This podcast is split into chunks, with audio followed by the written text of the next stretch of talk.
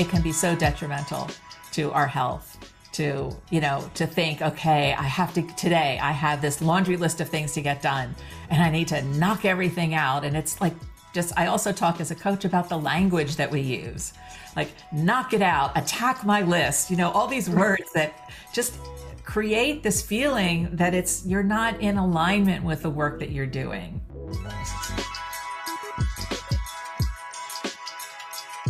welcome to Get Carried Away. And today I'm getting carried away with productivity specialist, productivity, just the maven. She is the founder of the Conscious Entrepreneur, which is also two words I struggle to spell, but the founder of the productivity space, Gail Burrell. Welcome, Gail. Thank you, Carrie. Thanks for inviting me. This is my second time on your podcast, so I feel very honored to be here today yes, I had to bring you back because your knowledge and expertise, I, I love to gush about. Um, and you are someone I like to consider a serial entrepreneur. Um, you've had multiple, uh, worked in multiple industries in entrepreneurship, multiple coaching programs.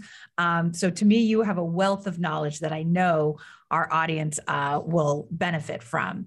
Um, now, we're going to be talking about productivity and accountability, especially for entrepreneurs, groups, teams, communities, all of it. Um, I did a little research because I, one of the things I've realized, and I'm sure you have in the last few years, the word productivity is such a buzzword.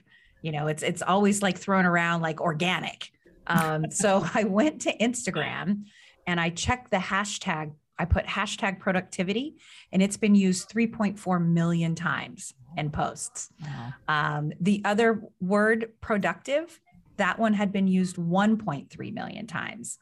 Um, and I, I realize everybody is kind of talking about being productive, productivity, habits, all of the things, accountability. Why do you think the word productivity is such a buzzy word these days? That is such a great question. I think it, it has been a buzzword for quite maybe five years or so, but it really picked up steam during the lockdown. Yeah. Because so many people's lives were changed and their environments were changed, their situations were changed, and yet they still had to get work done. And so they went through this massive um, reframing of how they work, where they work, and companies obviously if they work for a company they're looking at how productive their employees are. And there are tons of statistics online that all contradict each other around sure. whether people were more productive or less productive. But that just became one of the KPIs that some companies could look at. But for us entrepreneurs it's been an issue for us forever. You know it's something that we have to individually look at. Am i being productive today? So it has always been a thing for us. But when um, it became more of a, a global thing, a lot of people jumped into this space to share tips and tools and ideas and things that were always existed, but people just, it just wasn't the uh, focus. And then suddenly it became the focus. Absolutely. And I think also what happened for me, uh, you know, we work for home, but now I was working home with other people. Like now everybody's working from home. So my productivity slowed immensely as a result that I had to be managing other people's productivity. Exactly. so that influenced that. Um, and I've just, I don't know if you saw, I think it's either Google or Tesla that now is making everyone back to the office. No yeah. one can work from home anymore because they spent so much money on these grand buildings and everything. But then other companies like Facebook and Seattle are like, no, you guys can stay home. Yeah. Like it's so you're right about there's such different opinions and research shows different things and it's so contradictory. Um, it gets very overwhelming, I guess. Um, now, as uh, speaking specifically to entrepreneurs, you know, especially someone who's you know the entrepreneur that pivoted because a lot of pivoting also happened during the pandemic you know i've got to now figure out how to put my business online and or i was in person but now what do i do? Including myself and the bra network.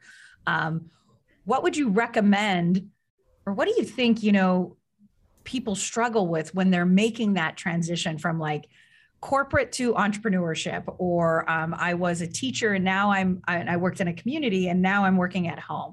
You know who what are they what what what kind of like what do they need to help make themselves productive at home? Because a lot can distract you. Absolutely. I think the number one thing that happens is you go from being in an in an environment where you are accountable to maybe one particular person and then a whole team of people that you work on projects with and that you you know collaborate with. But there is one particular person or a, gr- a, small group of people that are your manager or your overseer that or if you're the ceo that are your board you know there's always somebody that you are ultimately accountable for. But when you become an entrepreneur the only person you are totally 100% accountable to is yourself and we when we work in an organization we learn to you know manage our own time and to get things done but we always have in the back of our mind there are these people that have their eyes on me that are expecting things from me. And my income my my bonus my raise really depends on their perception of the work that i do where when you're an entrepreneur, it, nobody's watching you. So when you're at home and the, the kitchen beckons, you know, it's like right there, right. calling your name. Uh, no one is seeing you get up 20 times to go to the kitchen or to go outside or to play with the dog or whatever. And so that's right. really the number one thing that changes, that we become more accountable to ourselves. And that is a big uh, uh, transition and process that for some people is really, really challenging. For others, not so much. And it depends on the situation they were in, but also their own natural, you know, uh, unique tendencies towards the way they work. Absolutely. I know um, for myself, I work better um, in a group setting. And it, I don't necessarily need to be working with somebody. It's kind of like parallel, like just right. Being right next to each other. You work on what you're doing and and I remember doing that in high school, you know, studying next to each other, but not actually studying the same thing. Yeah. Um, and I tried to do that as much as possible. But like you said, when the pandemic happened, um, we were all now forced to have this space now online. And you found a brilliant idea of like, well, let me show you how to do it online. So tell me why you think now, even though we're all coming back, people are wanting to stay home um, and they we need these kind of virtual spaces for co-working. You know why do you think we still want that? Well i think i think we still want that because we need it. You know i think we need it and we recognize that we need it whether we work at home or when, whether we work in an office. Some and particularly some of us really need it because we are easily distractible Mm-hmm. And uh, with we're we're living in a time. I sometimes I call it the age of distraction because there are so many possibilities of things that can distract you. And for one, you know, the biggest shift in the way we work is this. Yeah. Our mobile phone. phone. That it's it's this smartphone that is right there with the world the world we have access to the world right here in this little thing. And so it's so easy particularly for somebody who is interested in things curious which is myself describing my reason why i am so addicted to my phone. I'm curious and i'll get an idea. I'll be working on something and i'll think oh i wonder i wonder about la la la and i'll i'll just start and i go down a rabbit hole of distraction. It's not wasteful. I'm not, you know, online gambling. I'm not right. feeding into a habit, but um, a destructive habit. But it, it turns my curiosity turns into a destructive habit when it takes me off course. Wow, that's an interesting way of saying curiosity. You know, as as what type of habit that is, and as opposed to a destructive habit. What would be an example of a destructive habit? Okay, so when we um, when we are facing some project, let's say that um, is something that we really don't like to do, like maybe for me, it's the accounting. I'm right. really not good at that. And so I struggle with wanting to put my energy and time into it. Or if it's something that um, it isn't a top priority for the people that I'm working with, but it's something that's important to me that I want to do, but it's not urgent Mm-hmm. So it's something I keep putting off and putting off and putting off, and I'm carrying it in the back of my mind. It's sitting at the bottom of my to do list every day, sort of taunting me, reminding me, you need to get this done, you need to get this done. There's so many things like that that, that cross our desks as particularly as entrepreneurs who wear, you know, 10 different hats. We have we could have 10 different lists of things to do, one for each hat. Yeah. So yeah, so that can um, just sort of take us off the the path of of focus. And oh, you know, so the, so easy too because it's they're all important. That's the thing is it's like yeah accounting's important and my marketing plan's important and product and sales are important but it's it's i i struggle also with prioritizing where i spend my most time because obviously i want to do what's my favorite first right you know right, and the right. thing that i hate last. Um, but sometimes I feel like the thing that, and I don't know if you've experienced this with the people you've worked with, the thing you hate the most is actually the thing that's going to make you go the furthest. Always. Because sometimes it's the thing that, um, it's the thing that you you don't actually hate it you fear it Yes, that's you know? a better word. Yes. Yeah, you, fear, you it. fear, it. We think we hate it. Like I say, I don't like accounting. I don't like accounting. But the truth is, I ran a twenty million dollar business year, a couple, you know, a couple of many years ago, mm-hmm. and I had to review financials every day. You know, and I was good at it, and I, you know, I built that business. I made that business a profitable business. But here I am in, at, in my own business, and I say I hate accounting. I don't like accounting. It's right. just it's just a little bit of fear that it's important, and yet it's not my forte. It's not the thing that lights me up. So I give it a bad name and I put it to the side and I keep putting it off. And as I put it off longer and longer, it just grows bigger and bigger. And so then it's a big nut to crack so it's not even that I hate it so much. It's not even that I fear it.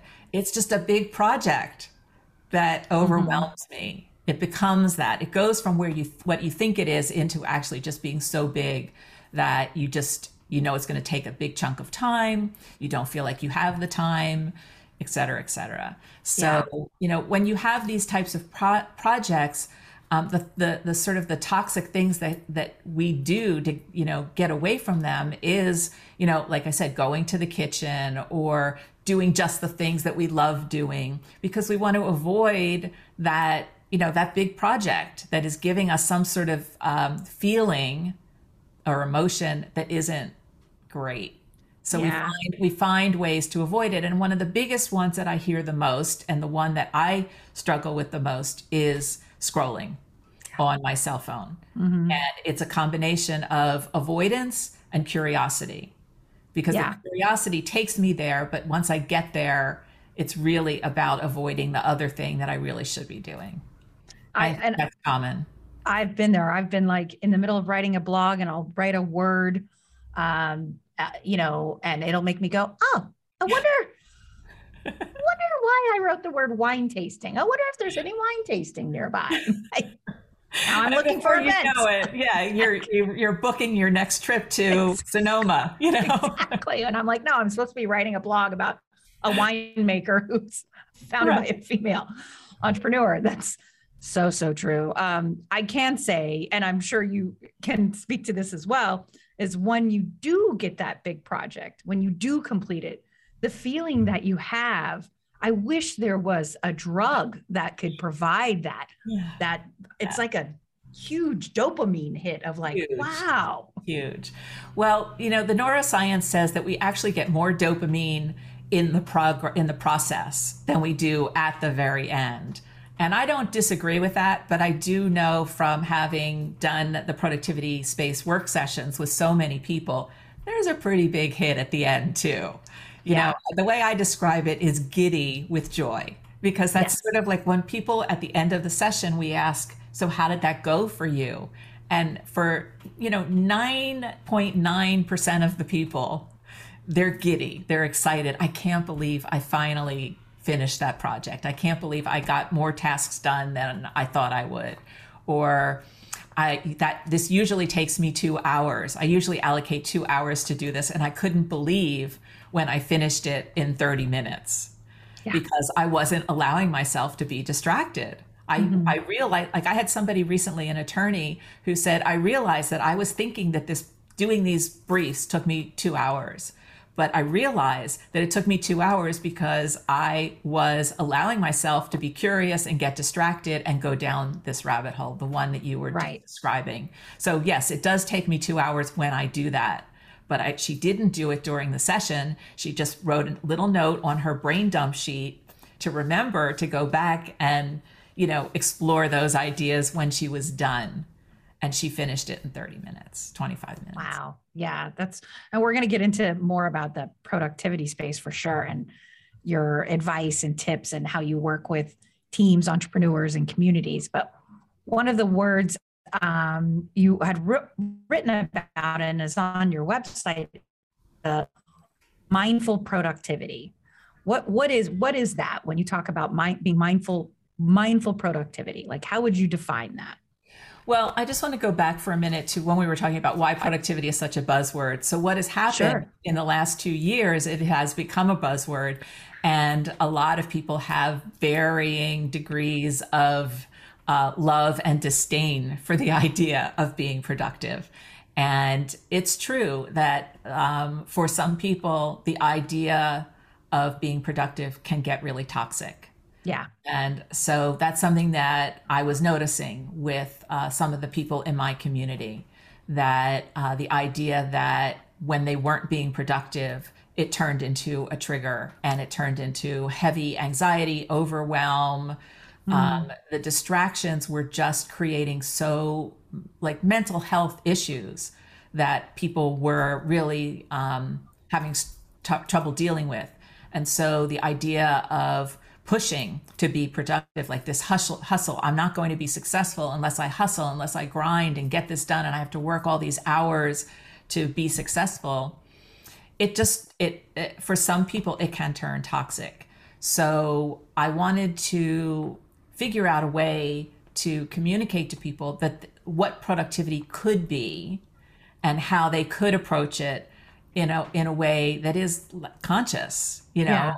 and and positive. And so that is why I use the term mindful productivity. It, and it aligns with how I coach my clients as well, which is really about self awareness mm-hmm. and understanding and taking the time to be intentional about what you're going to do, how you're going to do it, and setting the boundaries for yourself because you are, you know, a lot of our clients are entrepreneurs working alone or with a family in the background, but trying to get their own thing done. And so, uh, mindful productivity is really it's it it um, it debate we debate the idea that productivity has to be about being in the hustle and the grind because yeah. we don't believe that it's healthy mentally or physically and that we can be mindfully productive get things done be successful and still you know ha- live a healthy life. Live a healthy life. Yeah exactly. Yeah. I have seen um, kind of the the the pendulum swing the other side with the hustle culture of things you know um, i'm a hustler i'm hustling you know i gotta hustle. Um, to me hustle means like you got to go really really fast but it also it seems like you're trying to swindle me out of something. So when i first started hearing the word i gotta hustle. I was like what are you trying to get from me? Right, right. and i realized it's used in the in the quickness. Right. Um, um, so I, I, think that's really really important um, because you're right. Boundaries especially. And and i feel like for me for myself um, and when i've worked with you in the productivity space that creating a boundary was actually creating a habit so i had to create like okay this is my structure this is the boundary and i actually had to visualize. The boundary is you're not going to look at your phone you're not going to worry about the laundry that's the boundary. And then just that in and of itself practicing that kind of created this habit like okay and i also would look at the time.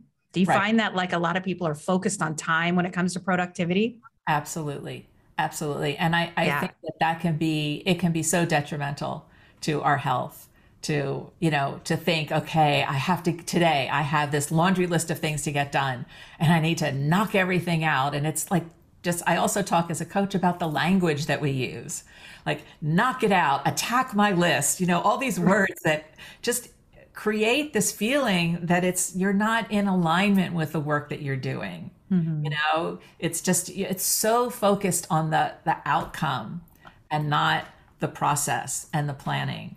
And so, you know, I I feel like it's so important for us to just stop, take a breather and notice what habits we have when it comes to the way we work mm-hmm. that are empowering us and supporting us and what habits do we have that are disempowering us and creating this mental clutter that therefore manifests in us being all over the place and distracted and not moving forward, not making progress. So reining that in for some people is scary. Yeah. You know, it's it, it's scary and the word structure also can be, you know, un, uncomfortable for some people who, like myself, uh, I, I, it's funny because I don't think that I have structure, but when I step back and look at my life, there's structure everywhere. And yeah. there has been for such a long time. And yet I think of myself as a person who can go with the flow, but I realize that's really not how I live my life anymore because mm-hmm. it wasn't working for me yeah it just wasn't working for me and i needed structure and i started creating structure in different areas of my life to sort of take the burden off of my mind so that my yeah. mind could have a little space and a little inner peace i thrive in structure myself too yeah, and I, and i think w- uh, having structure makes me better anticipate outcomes yes you know so like okay i've done this before because this is a habit of structure I have in place. So I can I can I can kind of guess like how this is going to end up. It's when you get surprised, like, oh, wait a minute, there's a pandemic. Exactly. What's happening to all my structure? yeah. And then you um, have to start from scratch and create because your life situation changed. You have to create something new. And that takes time. It took sure. us all some time, right? But the, the truth is that, especially if you are an entrepreneur and especially if you're leaving a work environment and now working on your own as a solopreneur, even with a small team. I have a small team of people that I work with, as I know you do as well. Um, you still, to be successful, you need to embrace the idea of structure and systems because it saves you so much time. Yeah. When you when you have something that you know you can turn to, that you have a way of doing it. Um, it also saves you brain power, and brain power is so important when it comes to being productive mm-hmm. you know mm-hmm. having the energy to you know get get through your day and get your work done and if you're always reinventing the wheel if you don't have any structure around your deep work time versus your zoom time versus your meeting you know your meeting one-on-one meeting time um, it it will take its toll you know and we've both seen it in in our our friends our peers our coworkers. We've seen how it can take really take its toll on absolutely. on i think one thing um, i had learned from you when i we were doing the productivity space was a phrase i hadn't heard before was decision fatigue. Yeah, yeah. and when you said that i was like oh and you had talked about how you know what you're going to wear you know what you're going to eat for breakfast you know where your water is and you have your tea and you were like you had eliminated all these decisions before you know you even started your workday and that to me was a huge light bulb moment do you see people struggle with that fatigue of having to make Absolutely. multiple decisions Absolutely. And we're just so unaware of it. And I just I discovered it by mistake. Again, literally being aware self-aware of where I would get stuck. And so I discovered this I started to work on this when I was just starting my career in my 20s. I lived in New York City. I was in the fashion industry. And I discovered that if I was late to work, it was because I was struggling to put together the outfit that looked good, represented who I was, but also could get me to work because I had to, I might have to take the bus or walk to work because right. the bus didn't show up. So I needed the right, the shoes to walk to work, but I wanted to look good, et cetera, et cetera. And if I was late, it was literally because I didn't have my morning act together. Mm. And so I started making changes to make it easier for me to put together outfits and to know, have the staples in my wardrobe that, like the walking shoes that would work with the outfits that I like to wear. And just I narrowed down the types of things that I wore and the color. As you know, I always, I've been wearing black ever since I was in my 20s because everything in my closet goes together. Mm-hmm. So, you know, and of course I have a couple of white things and some, I like pink, but whatever. But that was where I started realizing that I had decision fatigue and that by the time I would get myself to work and I was late, I was already tired. Like it, mm-hmm. I already had tapped in so deep into the well of decisions that I would make bad decisions. Like I would make a bad decision about what I would end up eating for breakfast because I was running late. So I would stop and get a, a bagel with butter. And, you know, like every decision yeah. I made from that point on was not a good decision because I was already stressed and tired. So mm-hmm. that's where it started for me. But now it extends into other areas of my life too, where I want to create habits so that my brain can be focusing on the things that I think are important for it to focus on. Like how am I going to, you know, support people today? How yeah. am I going to show up for for the people that I'm I'm meeting with for my clients today? You know, what are some of the things that they might be struggling with that I can support them with? If I'm thinking about what I'm going to have for breakfast and how what I'm going to wear, I, I'm not thinking about those things that are really empowering me.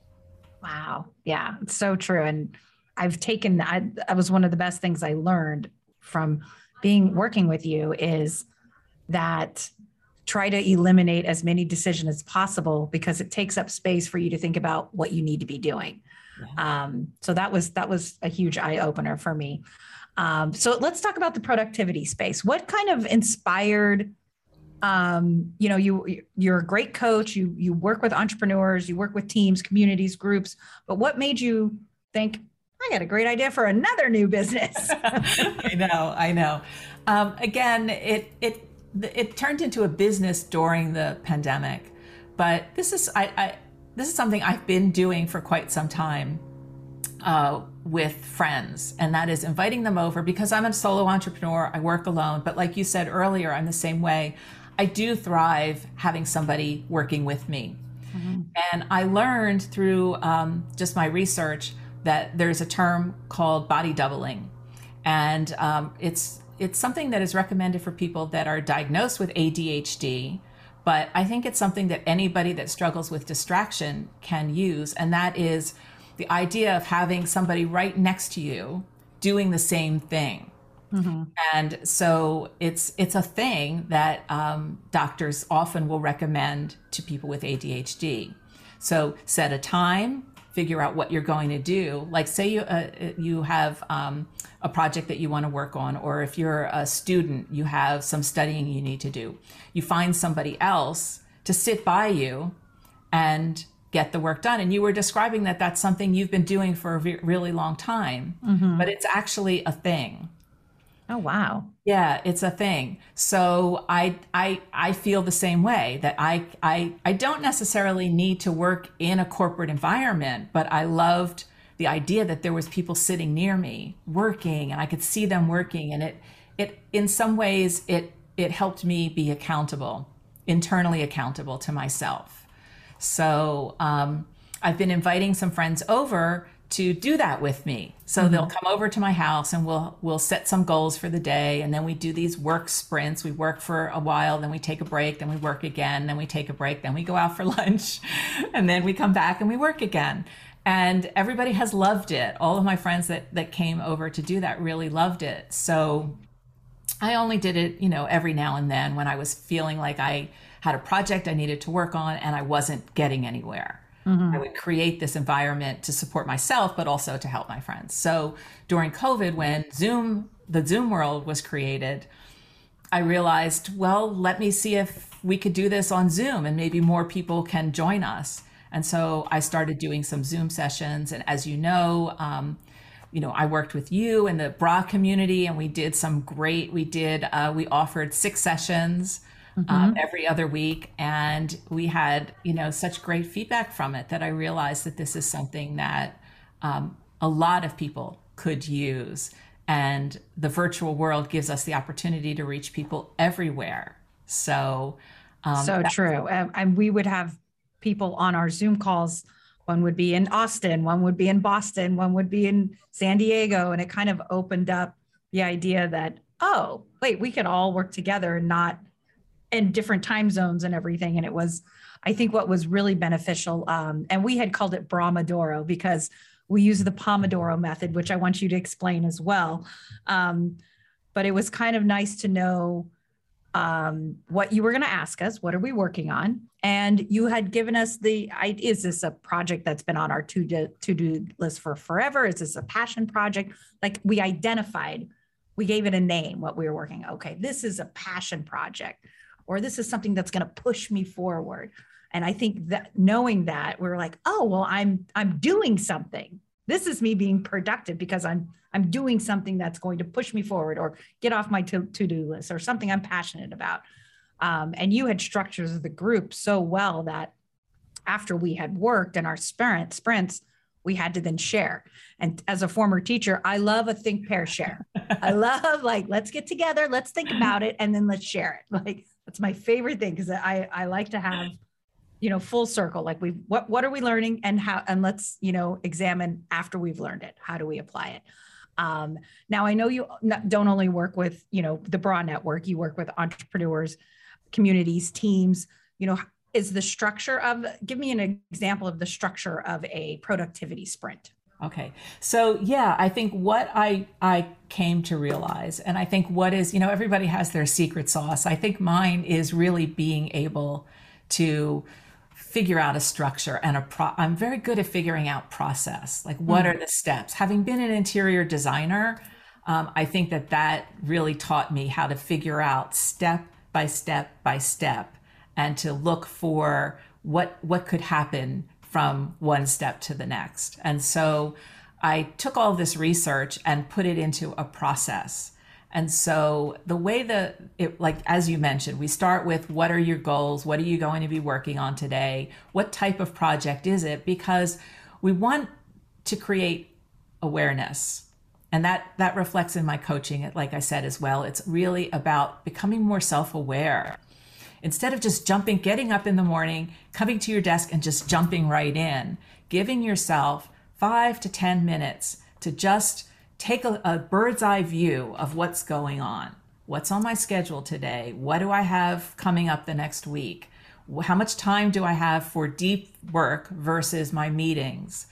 Um, it it just creates this sense of calm that we don't get when we just jump right in and then we're jumping from thing to thing.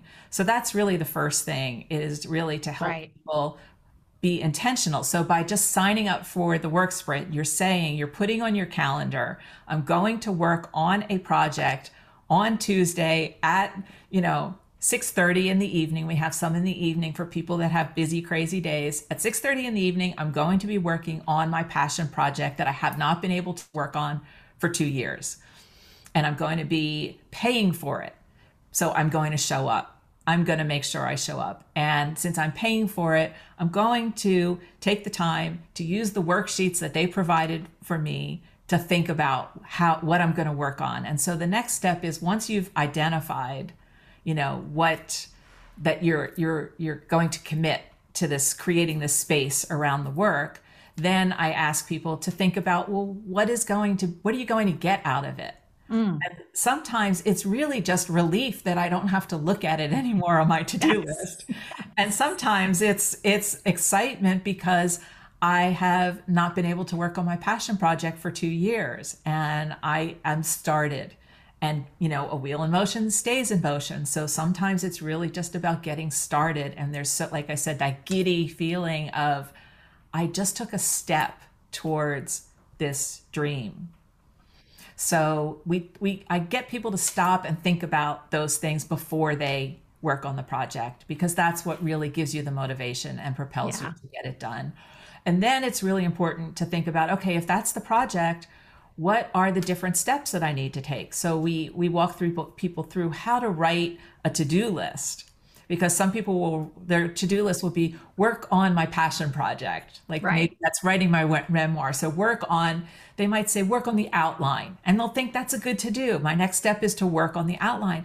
But it's so vague. What does that mean? What are what are some of the steps that you need to to do before you can say i finished the outline and it might be i'm not really sure what an outline looks like so maybe i need to do some research.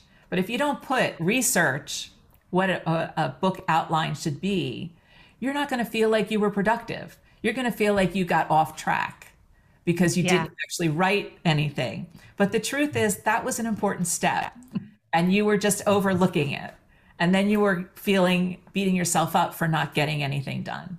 So I try to help people yeah. uh, in the productivity space really be realistic about the steps and to write those steps down and then figure out what they can accomplish while they're working, co working in the space.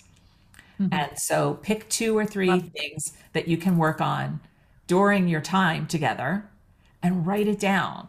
So you go from, again, you go from the biggest picture of what's going on in my world today to, okay, I'm going to focus in and I'm going to do some deep work today what project am I working on? And then you go even deeper into what are the steps that this project needs. And then you go even further into what steps can I get done in two 25 minute sprints. Right. Which brings me to the Pomodoro method. Tell right. us a little bit about that because um, I learned about, I had heard about it briefly uh, when I first became an entrepreneur.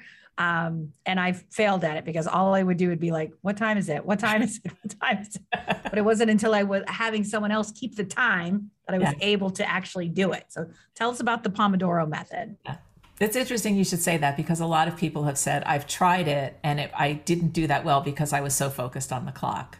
Yeah. So I think having somebody else be the timekeeper is again it's like it's huge. less off your mind mm-hmm. and knowing that someone is going to you know let you know when that time is up. But anyway the pomodoro method was i love this story because it was created by a guy who was in college who was really having trouble uh, studying. And he just he couldn't get himself to study. And so he was doing some self-reflection as i re- as i recommend and and said to himself if i could just work study for 10 minutes that would be fine. If I could just get myself to do it for 10 minutes, that would be a start. I can do it for 10 minutes. Of course, I could do it for 10 minutes. So he set an alarm. He found one in his, in his kitchen. It happened to be a tomato alarm, you know, mm-hmm. one of those um, kitchen, uh, kitchen timers, timers timer, yeah. not alarm, timers. Um, and he worked for 10 minutes. And once he got himself started, he found he could go longer. And so he started to use this technique and he, you know, obviously he graduated from college, but what he discovered through the course of experimenting with this idea that you could start you could start with 5 minutes and once you get into the movement, the motion of it, you can keep going was that 25 minutes was sort of the ideal amount of time. And there's been a lot of research done and again there's always conflicting research, but I tend to agree with the experience that I've had in doing 25 minute work sprints. And that is that when you know someone else is taking the time, when there's other people in the room that you can see are working, it allows you to let go of some of the anxiety of just getting into the flow. And people get into the flow pretty quickly. And so they're yeah. in the flow, you get deep into concentration. About 15, 20 minutes in, it starts to wane and so you reached your peak of concentration, it starts to wane. You could keep going, you could push yourself. I do it all the time. I push myself to an hour, even an hour and a half. But where I'm at in the flow, in like that first 15 to 20 minutes, is amazing. So if you stop at 25 minutes, you just step away, give yourself a break, give your brain a break. When you come back, you get right back into the flow again to that peak point and we've had so many people come in and say, I was really resistant to stop because I was in the flow. It was feeling so good. Why would I want to stop? But I know that's what you you do, so I did it. And I was amazed at when I came back, I got right back into it. That's never happened to me before. Mm-hmm. And it's because you were in the flow, you kept pushing and pushing. You did it for an hour, then you got up to go to the bathroom. When you came back, you weren't able to get back into it. You're fatigued. Your brain is fatigued. So that is the Pomodoro method is based on these 25 minute work sprints. Um, a 25 minute work sprint, a five minute rest, and then another 25. And the technique goes to about an hour. So you go for about an hour, you do four sprints, and then you take a longer break. Gotcha. So So it's the whole idea of getting quickly into the flow because you've you've eliminated a lot of the external distraction. You've set an intention to um, to keep yourself in your structured space, into the, in your productivity space, and you've decided what you're going to work on in advance before you just jump in. And so it's no wonder that when you're done a productivity space session, you feel giddy because you do. It feels good. Like you it does. You it really right does. And I I know for the women that um, attended our Brahmadoro sessions with you, they would look they would you know we would do the sprint and have the break but they would look forward to the break ending. Like oh i can't wait to get back to that. Yes. i can't or you know like oh i finished that. What am i going to start again? Um, so there is there is a, a element of excitement um, that comes with it um, for sure for sure. What if um, and how do you apply that to when you're working with you know a team? Maybe not a not just entrepreneurs but other you know work worker bees out there yeah. One one of the things that's come up that's been really interesting working with teams that work in a in a company together is it's it's funny, but when most of the team, all, there's always going to be some people that can't show up, but when most of the team shows up, there is a sense of relief because they know that everybody on their team is doing their deep work at the same time. Mm. So they're not going to be getting, they're not going to be interrupting each other because that's right. the biggest complaint that people have about working in a corporate or team environment. That it's so hard to get to their deep work because there's so many things coming at them that other people need. That by the end of the day, they feel like they didn't get their work done. They they they were answering questions and moving other people's projects forward, but not their own. Yes. So that that there's this sense of one of the major things is a sense of relief that in this, you know, time block, I'm actually not going to get interrupted by all these other people right. because they're yeah. doing the same thing. So that was really an interesting um, side effect of bringing teams together. That that sense of relief and the ability to deep focus was so appreciated because of that relief. That for mm-hmm. this next um, you know hour and a half, I'm not going to get interrupted. So yeah, that's huge. It's huge. It's huge. And so it really is a very positive thing to now some of those people uh, uh, may actually work uh, near each other physically. They may be physically near each other, but knowing that everybody has agreed that during this time we're going to have deep focus. And that goes back actually to something that I did when I was um, the president of that um, uh, record label years ago was we used to have quiet hour. Mm. And it was from 10 to 11 o'clock in the morning, where the receptionist, in those days, you had a receptionist who answered all the phones and then funneled the calls. right. People. Right. And we did we barely had email. Email was just getting started, so it wasn't the distraction that it is now. And um, in that in in that quiet hour, you weren't allowed to get up and go to the accounting department to ask them about an invoice or you weren't allowed to go to the, the design department and ask them for a sample it was deep focus work and people were so resistant to it but i had heard about it i think it was at the time bill gates maybe talked about something like that where he has this quiet time and that's where I got the idea. Oh, got it, it. Really, yeah. So it's been that's how many years I've been thinking about ways to be productive because I myself struggle from not getting my own work done because of distraction. So finding ways within a community or a work a corporate environment that you can give your people a chance to get into that flow that's when you're really going to get the best from people and they're not going to burn out that's the other right. thing that we haven't talked about whether you're in a corporation or you work for yourself it is so easy now to get burned out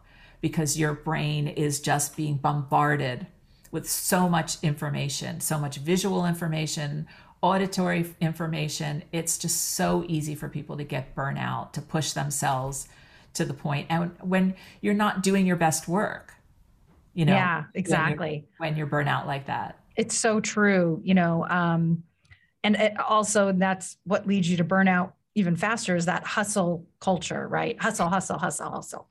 Um, and then you start eating like crap you're not taking care of yourselves and you're not sleeping as well and it's a whole domino effect exactly can you share some simple strategies for people listening that they, that they could apply today like what's like your top three Yeah. Or two. Okay. So I would say um, one of the things about the productivity space is uh, my intention, my goal for the productivity space is to not only help people in the moment be productive, but to help them form new habits so that they can take the habits that they they repeat in the productivity space and then start doing it on their own. Like you were saying, you struggled because um, you were always watching the clock when you were doing it on your own. So Yeah. once you get into the routine of the productivity space, you can incorporate that into your own life. But that, for some people, is going to be further down the line. So, mm-hmm. where I would start, in order to have a productive day, I would always start with, as I was saying, the bird's eye view and bringing it down. And so, setting aside the time every day, it could be five minutes literally, depending on the scope of the work that you do, to just take a big bird's eye view of what's on your agenda, what how you feel, tap into how you're feeling, where your energy is, what what needs to get done versus what you want to get done, and make sure that there's a little bit of both on your list. And then I recommend highlighting um, or identifying, actually, is the actual word, identifying the top three things that you want to get done. And I start with this, you know, what I call the magic question, which is what is the one thing that um, I want to make progress on, that I could make progress on today, that would make me feel like I, you know, was productive and highlighting what is the one thing. And so if you could pick, identify that and say to yourself, which is what I do, you cannot end the day until this is done. This is so mm-hmm. that you were talking earlier about setting your priorities, taking this time to identify your three things, and then the one thing is automatically setting your priorities. It's saying, This is the one thing that when I finish the day, I will feel like I accomplished what I wanted to do. Whether it was something you need or you want, it doesn't matter. It still makes you feel like you got that one thing done. Yeah. It could be a big thing, it could be a small thing. It could be making a doctor's appointment, or it could be finishing a pitch to Yeah. somebody. But that one thing, and then the other two things, the last of the three, are other important things that you want to get done. But that's about, and again, there's research to support this, that uh, depending on the size of those things, you know, that's always flexible, but about three things is the most that you can expect to get done. But I always recommend it's like a three five. So three are your top priorities for the day, the three things that you you want to end the day having crossed off your to-do list, and then five other things that uh, you would like to do, but they aren't. Like maybe there's a follow-up with somebody that isn't your top priority, but maybe two days later, it does become your top priority because you haven't heard from them. It's on your list to get to if you have time, but it's it's only been two days. So maybe you don't have to, but it's there for safekeeping. So your top your top one, the next two, and then the five. So like I said, it's like thinking bigger picture and then just, you know, Funneling it down. funneling down. And then the third thing would be to then take those top three and just identify what is, again, what is the one task for each one of those things that you could do today? What is, you know, being intentional about your work instead of just jumping in is really going to make a huge difference in how produ- productive you feel. And then the last thing I would say is to plan your breaks. Th- That mm. this this was really revolutionary for me because again, like I was saying, I could get distracted pretty easily. And if the kitchen beckons and I don't have a planned break, I'm just getting up and down or I'm going outside or you know, I, I I'm a big I call it procrastinating. I'm a big procrastinator. You know if there's like I, I just like that is such a good way for me to you know work off some steam or to be distracted to avoid something that i don't want to do.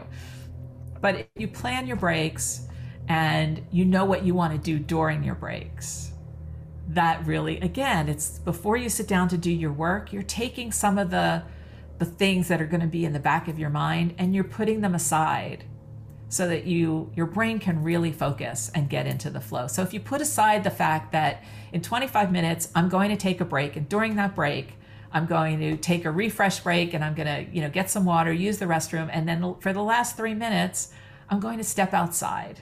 Yeah. and you know just do some breathing or maybe do a yoga stretch or something. Oh my back just cracked just doing that. Just feeling it. Yeah. Yeah you know? So um, it takes it off your mind and you know that it's there. You've got that planned so that you can really hone in on your so 25 minutes is a real 25 minutes of deep focus work is real 25 minutes. It's not you know 10 minutes of focus work and 10 minutes 15 minutes of your mind wandering it allows your mind to really stay focused. Stay focused. Wow, this is really, really great advice. Um, I love all of this, Gail. Thank you so much. Um, before we get carried away, I want to know more about how we can, where can we learn more about being a part of the productivity space? So, um, check out our website, which is theproductivityspace.com. We're on Instagram at the dot productivity dot space. Um, and uh, we have on our website, we have a schedule. We update the schedule every month. So you okay. can see what's available for the month. And um, we sometimes do special sessions that are focused, like um, last last month or two months ago, we did one on just decluttering your office. Mm-hmm. Because if your office is cluttered, your mind is cluttered. So we do some special things where we have one coming up in the fall for creativity. So it will be for projects that are creative projects specifically and we'll talk about creativity and you know you'll learn a little bit more about how to get those creative projects out of your head and, yeah. and out there into the world. Um, so yeah so that's where you could get the most information about the productivity space. That's great. That's great. And it's well i think what's great is you can just look and just buy you can just purchase one. I want to do just this one or i want to come to this one. And i think that's that's really really clever. Um, and I have, of you know, I'm kind of biased because I really enjoy it. And I remember buying my three, and I knew exactly. I got my three productivity sprints. I knew it was right before my knee surgery, and I knew exactly what I wanted to get done, and it helped immensely. That's amazing. Um, it also is kind of nice to have it on your calendar. You're right about that. You know, Bill Gates, he, he, he might know something there about putting it on your yeah. calendar. Yeah. 10 to 11, productivity time. It is. Um, it, there is a there's a self accountability to it that putting it on your calendar is one thing, but actually paying for it and knowing that oh. other people are going to show up to be there working with you, that's the the shift that I think makes the difference. That helps sure. really get done these projects that just are lingering on your to do list and not getting done. Yeah, I agree. It's definitely something I don't like to let other people down. So I'll sometimes show up for them before I show up for myself. Yeah, absolutely. I love that. Thank you so much, Gail. This has been whew, a wealth of knowledge and I really appreciate it. Um, and I know everyone listening is going to be like, well, okay, I got it. but you you break it down very you know manageable which i like in bite-sized pieces productivity in bite-sized pieces um, so let's get carried away. Now, you're building a business during the pandemic. Um, so that was one thing that kept you busy. What else were you getting um, that gets you carried away? What's something you absolutely love? Um, a lot of people started baking. Some people were sewing, you know, uh, cooking. All of a sudden, people got dogs. You know, what was something you yeah. kept yourself busy and carried away with? Well, I always have loved cooking, so that so that's not really something new, to be honest with you. Um, so the thing that I would say really shifted for me was I discovered that I have this. It's quirky, but I have this w- weird love for mysteries. Like Ooh. I love mystery books and I love mystery TV shows mm-hmm. and movies, and I, I always have, but I wasn't consciously aware that it's a thing for mm-hmm. me because during COVID, I purchased a membership to through Amazon. There's a channel called the Acorn Channel. I don't okay. know. Nobody I know has a membership except me. I'm the only person that has ever heard of this channel. But they have so many great mystery shows, and they're you know there's they're not too too dark, too gory, which is which I like because I immediately start dreaming about those things. And there are so many, and there's just like one called the Brokenwood Mysteries, which is out of New Zealand, and there's one called the Madame Blanc Mysteries, which is taken uh, uh, um, filmed in the south of France, and there's another one called Agatha Raisin, which is filmed in the Cotswolds in India. And it's like in, in England. It's the same formula with quirky, interesting characters in a different part of the world. Right. And solve mysteries like death, you know, murders, basically. Right. I just I just really enjoy them. I really Love enjoy that. them. So Well- my my Acorn subscription was my thing. Was your thing? Well, it kind of makes sense because you're, you know, watching a mystery, you get your brain is working to solve a problem. Exactly. And you know, and you do that in the productivity space. You're solving the, the productivity problem. my brain um, loves my brain loves the game of within the first 10 to 15 minutes identifying who I think did it and then seeing how it evolves. And of course, throughout the course, you're like, hmm, maybe not, maybe it was, but I'm Mhm. always right. Always. Yeah, I was going to say, what's your what? How right are you? I would say 99% of the time. I Nice. right. And, and when nice. one I don't get it, that's that's a really good show. Like Yeah. I, like, Ooh, yeah. yeah, you know, when when you don't get it. I do love mysteries as well. I actually um, like the suspense of it. You know, I, I don't like gory things either because it'll stick stick with me. I don't like that. I but I like when something's clever. yes. I'm like, oh, and you feel the twist or you find out the twist, but there is something really satisfying about figuring out the twist before the audience does. You're like, I knew it. Like, it's so great. yeah it's a, it's really a great di- distraction for me you know like at the end of the day you would think that i would need something that doesn't challenge my mind to fix things but it's it's almost like training you Yeah. know? it's like I love that. my mind yeah I love that. Okay. No, well, now the opposite. What's something that people get very obsessed about or get very carried away about um, that you can't can't stand or can't wrap your head around? okay well it's very easy because it's the opposite it is breaking bad Oh, you know um oh I didn't uh, like Breaking Bad. the either. other one um it's um game of thrones Oh, yeah. Stranger Things. Like I like sci-fi, but I don't like anything that is gory or whatever. And people just are totally carried away by those shows. And I Very much so. I, I can't do it. Just can't. Yeah, I was my kids got really into Stranger Things and I I watched one episode and I was like this is like an escape room.